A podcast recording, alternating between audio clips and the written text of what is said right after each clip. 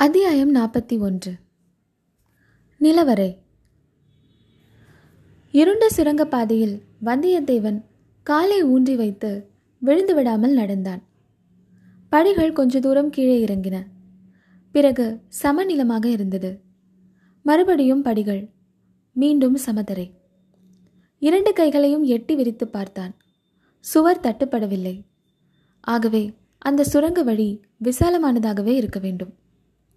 மறுபடி சற்று தூரம் போனதும் படிகள் மேலே ஏறின. வளைந்து செல்வதாகவும் தோன்றியது. அப்பப்பா இத்தகைய கும்மிரட்டில் தட்டு தடுமாறி இன்னும் எத்தனை தூரம் நடக்க வேண்டுமோ தெரியவில்லையே. ஆஹா இது என்ன? இருள் சிறிது குறைந்து வருகிறதே. மிக மிக மங்கலான ஒளி தோன்றுகிறதே. இந்த மங்கிய ஒளி எப்படி எங்கிருந்து வருகிறது? மேலே கூரையில் எங்கிருந்தாவது வரும் நிலவின் ஒளியா? அல்லது சுவர்களில் உள்ள பலகனி வழியாக வரும் ஒளியா? மறைவான இடத்தில் வைத்திருக்கும் விளக்கிலிருந்து பரவும் ஒளியா? இல்லை இல்லை. இது என்ன அற்புதம்? நம் கண்முன்னால் தெரியும் இந்த காட்சி மெய்யான காட்சிதானா? அல்லது நமது மூளை கலங்கியதால் ஏற்பட்ட தோற்றமா? அது ஒரு விசாலமான மண்டபம். கல்லை குடைந்து எடுத்து அமைத்த நிலவரை மண்டபம். அதனால்தான் தலையை இடித்துவிடும் போல் அவ்வளவு தாழ்வாக சமமட்டமான மேல்தளம் அமைந்திருக்கிறது. அந்த நிலவரையில் குடிகொண்டுள்ள மங்கிய நில ஒளி வெளியிலிருந்து வருவதல்ல. கூரை வழியாகவோ ஜன்னல் வழியாகவோ வருவதும் அல்ல. அங்கங்கே அந்த நிலவரையில் கும்பல் கும்பலாகவும் சில இடங்களில் பரவலாகவும் வருகிறது. ஆ அப்படி நிலவொளி வீசும் அப்பொருள்கள் எத்தகைய பொருள்கள்? ஒரு மூலையில் மணிமகுடங்கள் முத்தும் மணியும் வைரமும் பதித்த மகுடங்கள். இன்னொரு பக்கத்தில் ஹாரங்கள் முத்து வடங்கள் நவரத்தின மாலைகள். அதோ அந்த வாயகன்ற அண்டாவில் என்ன? கடவுளே அவ்வளவும் புன்னை முட்டுக்களை போன்ற வெண்முத்துக்கள். குண்டு குண்டான கெட்டி முத்துக்கள். அதோ அந்த பானையில் பளபளவென்று மஞ்சள் வெயில் வீசும் பொற்காசுகள். இதோ இங்கே குவிந்து கிடப்பவை தங்க கட்டிகள். தஞ்சை அரண்மனையின் நிலவரை பொக்கிஷம் இதுதான் போலும். தனாதிகாரி பழுவேட்டரையரின் மாளிகையை ஒட்டி இந்த இருள் மாளிகையும் அதில் இந்த பொக்கிஷ நிலவரையும் இருப்பதில் வியப்பில்லை அல்லவா? ஆமாம்மா இந்த நிலவரைக்குள் நாம் வந்து சேர்ந்தோமே. பாக்கியலக்ஷ்மியும் அதிர்ஷ்ட தேவதையும் சேர்ந்து அல்லவா நம்மை இங்கே கொண்டு வந்து சேர்த்திருக்கிறார்கள்? எப்படிப்பட்ட அதிசயமான அபூர்வமான ரகசியத்தை நம்முடைய முயற்சி ஒன்றும் இல்லாமலேயே நாம் தெரிந்து கொண்டோம். இதை எப்படி பயன்படுத்துவது? பயன்படுத்துவது அப்புறம் இருக்கட்டும். இங்கிருந்து போவதற்கே மனம் வராது போல் இருக்கிறதே. இங்கேயே சுற்றி சுழன்று கொண்டிருக்கலாம் போல தோன்றுகிறதே. இங்கேயே இருந்தால் பசி தாகம் தெரியாது. உறக்கம் அருகிலும் அணுகாது. நூறு வருஷ காலமாக சோழ நாட்டு வீர சைனியங்கள் அடைந்த வெற்றிகளின் பலன்கள் எல்லாம் இங்கே இருக்கின்றன. நவநிதி என்று சொல்வார்களே அவ்வளவும் இங்கே இருக்கிறதே. குபேரனுடைய பொக்கிஷத்தையும் தோற்கடிக்கும் செல்வ களஞ்சியம் இங்கே இருக்கிறது. இதை விட்டு எதற்காக போக வேண்டும்?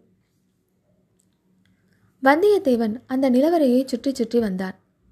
ஒரு மூலையில் கிடந்த மணிமகுடங்களை தொட்டு பார்த்தான். இன்னொரு பக்கத்தில் கிடந்த ரத்தினஹாரங்களை கையில் எடுத்து பார்த்தான். அவற்றை போட்டுவிட்டு இன்னொரு பக்கம் சென்று செப்பு பானையில் நிறைந்திருந்த முத்துக்களில் கைகளை விட்டு அளந்தான். வேறொரு பானையில் கையை விட்டு பொற்காசுகளை அள்ளிச் சொரிந்தான். ஒரு மூலையில் தரையில் பளபளவென்று ஏதோ பரவலாக ஜொலிப்பதைக் கண்டு அங்கே சென்றான். முதலில் என்னவென்று தெரியவில்லை. பிறகு குனிந்து உற்று பார்த்தான். ஐயோ ஆண்டவனே! அது ஒரு எலும்புக்கூடு ஒரு காலத்தில் சதையும் இரத்தமும் தோலும் ரோமமும் மூக்கும் முகமும் கண்ணும் காதுமாக இருந்த மனித உடலின் எலும்புக்கூடு ஆ இந்த எலும்புக்கூடு அசைகிறதே. உயிர் பெற்று எழுகிறதே. பொற்காசுகளைப் போலவே சத்தமிடுகிறதே. நமக்கு ஏதோ செய்தி சொல்ல எழுந்திருப்பதாய் காண்கிறதே. வல்லவரையனுடைய உடம்பிலிருந்த ஒவ்வொரு ரோமமும் குத்திட்டு நின்றது.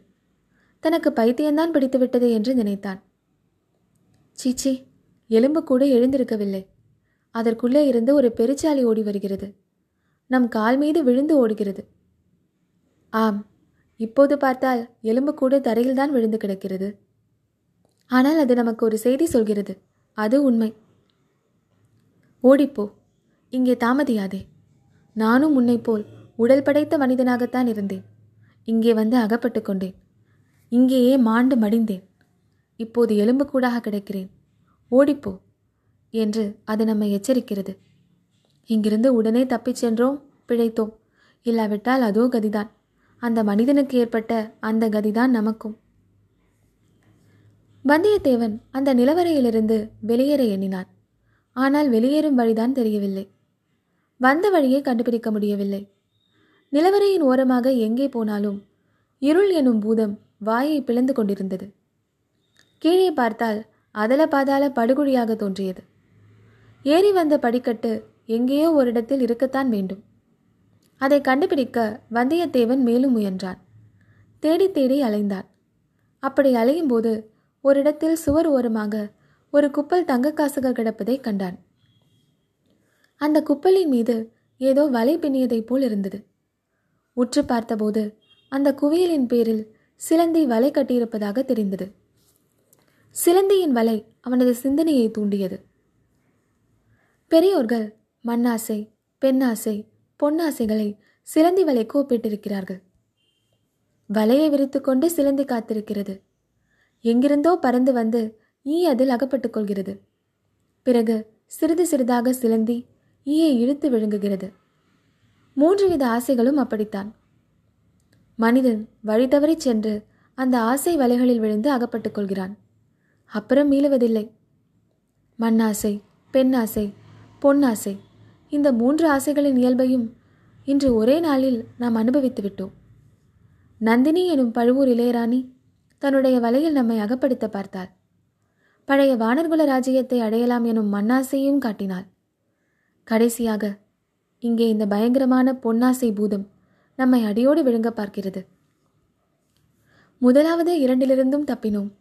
இந்த மூன்றாவது அபாயத்திலிருந்தும் தப்ப வேண்டும். நமக்கு எதற்காக இந்த வம்பெல்லாம்? ராஜ்யம் எதற்கு? செல்வம் எதற்கு? பெண்களின் கூட்டுறவு தான் எதற்காக? வானத்தை கூரையாக பெற்ற அகண்டமான பூமியே நமது அரண்மனை. யாதும் ஊரே யாவரும் கேளிர் என்று பண்டை தமிழ்நாட்டு பெரியோர்கள் சொல்லியிருக்கிறார்களே. எல்லா ஊரும் நம்முடைய ஊர்தான். எல்லா மனிதர்களும் நம்முடைய உறவினர்கள்தான். ஊர் ஊராக போக வேண்டியது. புதுவெல்லம் பொங்கி வரும் நதிகளையும் புதிய இலைகள் தளிர்த்து விளங்கும் மரங்களையும் பலவர்ண பட்சிகளையும் மகான்களையும் மயில்களையும் மலைகளையும் மலைகளின் சிகரங்களையும் வானத்தையும் மேகத்தையும் கடலையும் கடல் அலைகளையும் பார்த்து கழிக்க வேண்டியது. பசிக்கு உணவு கிடைக்கிற இடத்தில் உண்ண வேண்டியது. உறக்கம் வந்த இடத்தில் உறங்க வேண்டியது. ஆஹா இதுவல்லவா இன்ப வாழ்க்கை. எளிதில் கிடைக்கக்கூடிய இத்தகைய ஆனந்த வாழ்க்கையை விட்டுவிட்டு தொல்லைகளும் சூழ்ச்சிகளும் ஆசைகளும் அபாயங்களும் நிறைந்த வாழ்க்கையை ஏன் மேற்கொள்ள வேண்டும்? எப்படியாவது இந்த நிலவரையை விட்டு இப்போது வெளியேறிவிட்டால் போதும். பிறகு இந்த இருள் மாளிகையையும் தஞ்சாவூர் கோட்டையை விட்டு வெளியேறிவிட வேண்டும். பிறகு இத்தகைய தொல்லைகளில் என்றைக்கும் அகப்பட்டு கொள்ளவே கூடாது. ஆஹா கதவு திறந்து மூடும் ஓசை. மறுபடியும் காலடி ஓசை. இன்றைய இரவின் அதிசயங்களுக்கு முடிவே கிடையாது போல. அதிசயங்களுக்கும் அளவில்லை பயங்கரங்களுக்கும் எல்லை இல்லை இம்முறை வெகு தூரத்திலிருந்து அந்த காலடி சத்தங்கள் கேட்டன. இரண்டு பக்கங்களிலிருந்தும் வருவதாக தோன்றியது. வந்தியத்தேவன் காது கொடுத்து கவனமாக கேட்டான். பொக்கிஷ நிலவரையின் நாலு புறமும் சூழ்ந்திருந்த இருளை கிழித்து கொண்டு பார்ப்பவனைப் போல் உற்று பார்த்தான். சற்று நேரத்துக்கெல்லாம் அவன் எதிர்பார்த்ததைப் போலவே அபூர்வமான காட்சியை கண்டான். கூத்து மேடையிலிருந்து மிக தொலைவில் உட்கார்ந்திருப்பவனுக்கு மேடையில் தோன்றும் காட்சிகள் எப்படி இருக்குமோ அப்படி இருந்தது வந்தியத்தேவன் அப்போது கண்ட காட்சி. அவன் அச்சமயம் இருந்த இடத்துக்கு உயரமான ஒரு இடத்தில் தொலைதூரம் என்று தோன்றிய தூரத்தில் அது நடந்தது. கூத்து மேடையின் ஒரு பக்கத்திலிருந்து ஒரு தீவர்த்தி வந்தது. இன்னொரு புறத்து பக்கம் படுதாவை நீக்கிக் கொண்டு மற்றொரு தீவர்த்தி வந்தது. தீவர்த்திகள் இரண்டும் நெருங்கி நெருங்கி வந்து கொண்டிருந்தன. ஒரு தீவர்த்தி வெளிச்சத்தில் இரு நெடிய கருகிய உருவங்கள் தெரிந்தன. இன்னொரு தீவர்த்தியின் ஒளியில் மற்றும் இரு உருவங்கள் காணப்பட்டன. அவற்றில் ஒன்று நெடிய கம்பீரமான உருவம் மற்றொன்று சிறிது குட்டையான மெல்லிய வடிவம். இருதரப்பு உருவங்களும் ஒன்றையொன்று நெருங்கி வந்து கொண்டிருந்தன. வந்தியத்தேவன் மேலும் கண்விழிகள் பிதுங்கும்படி உற்று பார்த்து அந்த உருவங்கள் யாருடையவை என்பதை ஒருவாறு தெரிந்து கொண்டான். இடது பக்கத்திலிருந்து வந்த இரு உருவங்கள் மதுராந்தகத்தேவரை அழைத்துச் சென்ற கந்தமாறனும் காவலனும். வலது புறத்திலிருந்து வந்த உருவங்கள் பெரிய பழுவேட்டரையரும் அவருடைய இளையராணி நந்தினி தேவியும். இந்த இரு கோஷ்டியாரும் சந்திக்கும் போது என்ன நடக்கும்? ஏதாவது விபரீதமாக நடக்குமா? அல்லது ஒருவருக்கொருவர் வழிவிட்டுவிட்டு சாவதானமாக போய்விடுவார்களா? வந்தியத்தேவன் அந்த பரபரப்பில் மூச்சு விடுவதை கூட நிறுத்திக் கொண்டு அத்தனை கவனமாக பார்த்து கொண்டிருந்தான். இரு கோஷ்டியாரும் சந்தித்தார்கள். அவர்கள் தடுமாறி தயங்கி நின்றதிலிருந்து இருசாரருக்கும் அச்சந்திப்பு வியப்பையும் திகைப்பையும் அளித்திருக்க வேண்டும் என்று தோன்றியது. ஆனால் விபரீதம் ஒன்றும் நேர்ந்து விடவில்லை. பழுவேட்டரையர் கந்தமாறனை பார்த்து ஏதோ கேட்டார். அதற்கு கந்தமாறன் ஏதோ விடை சொன்னான். கேள்வியும் விடையும் என்ன என்பது வந்தியத்தேவனின் காதில் விழவில்லை. பிறகு பழுவேட்டரையர் கையினால் சமிங்கை செய்து சுரங்க வழியின் படிக்கட்டை சுட்டிக்காட்டினார். கந்தமாறன் அவரை பணிவுடன் வணங்கினான். வணங்கிவிட்டு படிக்கட்டில் இறங்கினான். அவனுக்கு பின் கையில் தீவர்த்தியுடன் வந்த காவலனை பார்த்து பழுவேட்டரையர் ஏதோ சமிங்கை செய்தார். அவனும் மறுமொழி சொல்லாமல் ஒரு கையினால் வாயை பொத்திக் கொண்டு வணங்கினான். பிறகு கந்தமாறனை தொடர்ந்து படிக்கட்டில் இறங்கினான். பழுவேட்டரையரும் இளையராணியும் இடது பக்கம் நோக்கி சென்று விட்டார்கள். நிழலாட்டத்தையும் பொம்மலாட்டத்தையும் ஒத்த மேற்கூறிய நிகழ்ச்சிகள் எல்லாம் சில கண நேரத்தில் நடந்துவிட்டன. இவ்வளவும் சுரங்க வழியில் இறங்கும் படிக்கட்டின் அருகில் நிகழ்ந்தன என்பதை வந்தியத்தேவன் கவனித்துக் கொண்டான். ஆஹா நாம் வழியில் எங்கும் நில்லாமல் இந்த நிலவரையில் வந்து சுற்றி சுழன்று கொண்டிருந்தது எவ்வளவு நல்லதாக போயிற்று. நாம் மட்டும் அந்த இரு கோஷ்டிக்கும் நடுவில் அகப்பட்டு கொண்டிருந்தால் நம் கதி என்னவாகி இருக்கும் ஏதோ அந்த மட்டுக்கும் பிழைத்தோம். தப்பித்துக்கொள்ள வழி என்ன? கந்தமாறன் மதுராந்தகத்தேவரை அழைத்து வந்த சுரங்க வழியில் திரும்பிச் செல்கிறான் என்பதில் ஐயமில்லை. அந்த வழியிலிருந்து நாம் சிறிது விலகி இந்த பொக்கிஷ நிலவரைக்கு வந்திருக்க வேண்டும். இப்போது கந்தமாறன் போகும் வழியை தொடர்ந்து சென்றால் எப்படியும் வெளியேறும் வாசலை கண்டுகொள்ளலாம். பிறகு ஏதாவது உபாயம் செய்து தப்பிக்கலாம். அப்படி அவசியம் நேர்ந்தால் கந்தமாறனிடமே உதவி கேட்கலாம். இல்லாவிட்டால் அவனையும் அந்த காவலனையும் ஒரு கை பார்த்துவிட்டு தப்பிச் செல்லலாம். எனவே இப்போது கந்தமாறனை பின்தொடரலாம். முதலில் தீவிரத்தி வெளிச்சம் நிலவரைக்கு அருகில் வருவது போல் இருந்தது. வந்தியத்தேவன் மூச்சை பிடித்து கொண்டு நின்றான். பிறகு அந்த வெளிச்சம் அகன்று செல்வதைப் போல் இருந்தது. அதற்குள் வந்தியத்தேவன் சுற்றும் முற்றும் பார்த்தான். அந்த நிலவரைக்குள் பிரவேசித்த படிக்கட்டு எது என்பதை அறிந்து கொண்டான். அதன் வழியாக கீழே இறங்கி மீண்டும் மேலேறினான். தீவர்த்தி வெளிச்சத்தை விட்டுவிடாமல் அதிகமாகவும் நெருங்காமல் காலடி ஓசை கேட்காதபடி மெதுவாக அடி வைத்து நடந்து சென்றான் வளைந்து விழிந்தும் சுற்றியும் சுழன்றும் ஏறியும் இறங்கியும் சென்ற அந்த சுரங்கப்பாதையில் நாம இருளில் நடந்து வழி கண்டுபிடித்து போவது எவ்வளவு அசாத்தியமான காரியம். வாழ்க கந்தமாறன்! அவன் இப்போது தன்னை அறியாமல் நமக்கு செய்யும் உதவிக்கு எப்போது என்ன கைமாறு செய்ய போகிறோம்? அதற்கு ஒரு சந்தர்ப்பம் அவ்வளவு சீக்கிரத்திலேயே கிடைக்கும் என்று வந்தியத்தேவன் எண்ணவில்லை. சுரங்கப்பாதையின் முடிவு வந்துவிட்டது. எதிரில் ஒரு பெரும் சுவர் தெரிந்தது. அதில் ஒரு வாசலோ கதவோ இருக்கும் என்று யாரும் கருத முடியாது. இருந்தாலும் இருக்கத்தான் வேண்டும். சுரங்கப்பாதைக்கு ஒரு ரகசிய வாசல் இருந்தே தீர வேண்டும் அல்லவா? காவலன் தன் வலது கையில் இருந்த தீவர்த்தியை இடது கைக்கு மாற்றிக்கொள்கிறான் வலது கையினால் சுவரில் ஓரிடத்தில் கை வைத்து ஏதோ செய்கிறான். திருகாணியை திருகுவது போல திருகுகிறான். சுவரில் மெல்லிய கோடு போல ஒரு பிளவு தோன்றுகிறது. அந்த பிளவு வர வர பெரிதாகி வருகிறது. ஒரு ஆள் நுழையும்படியான பிளவாகிறது.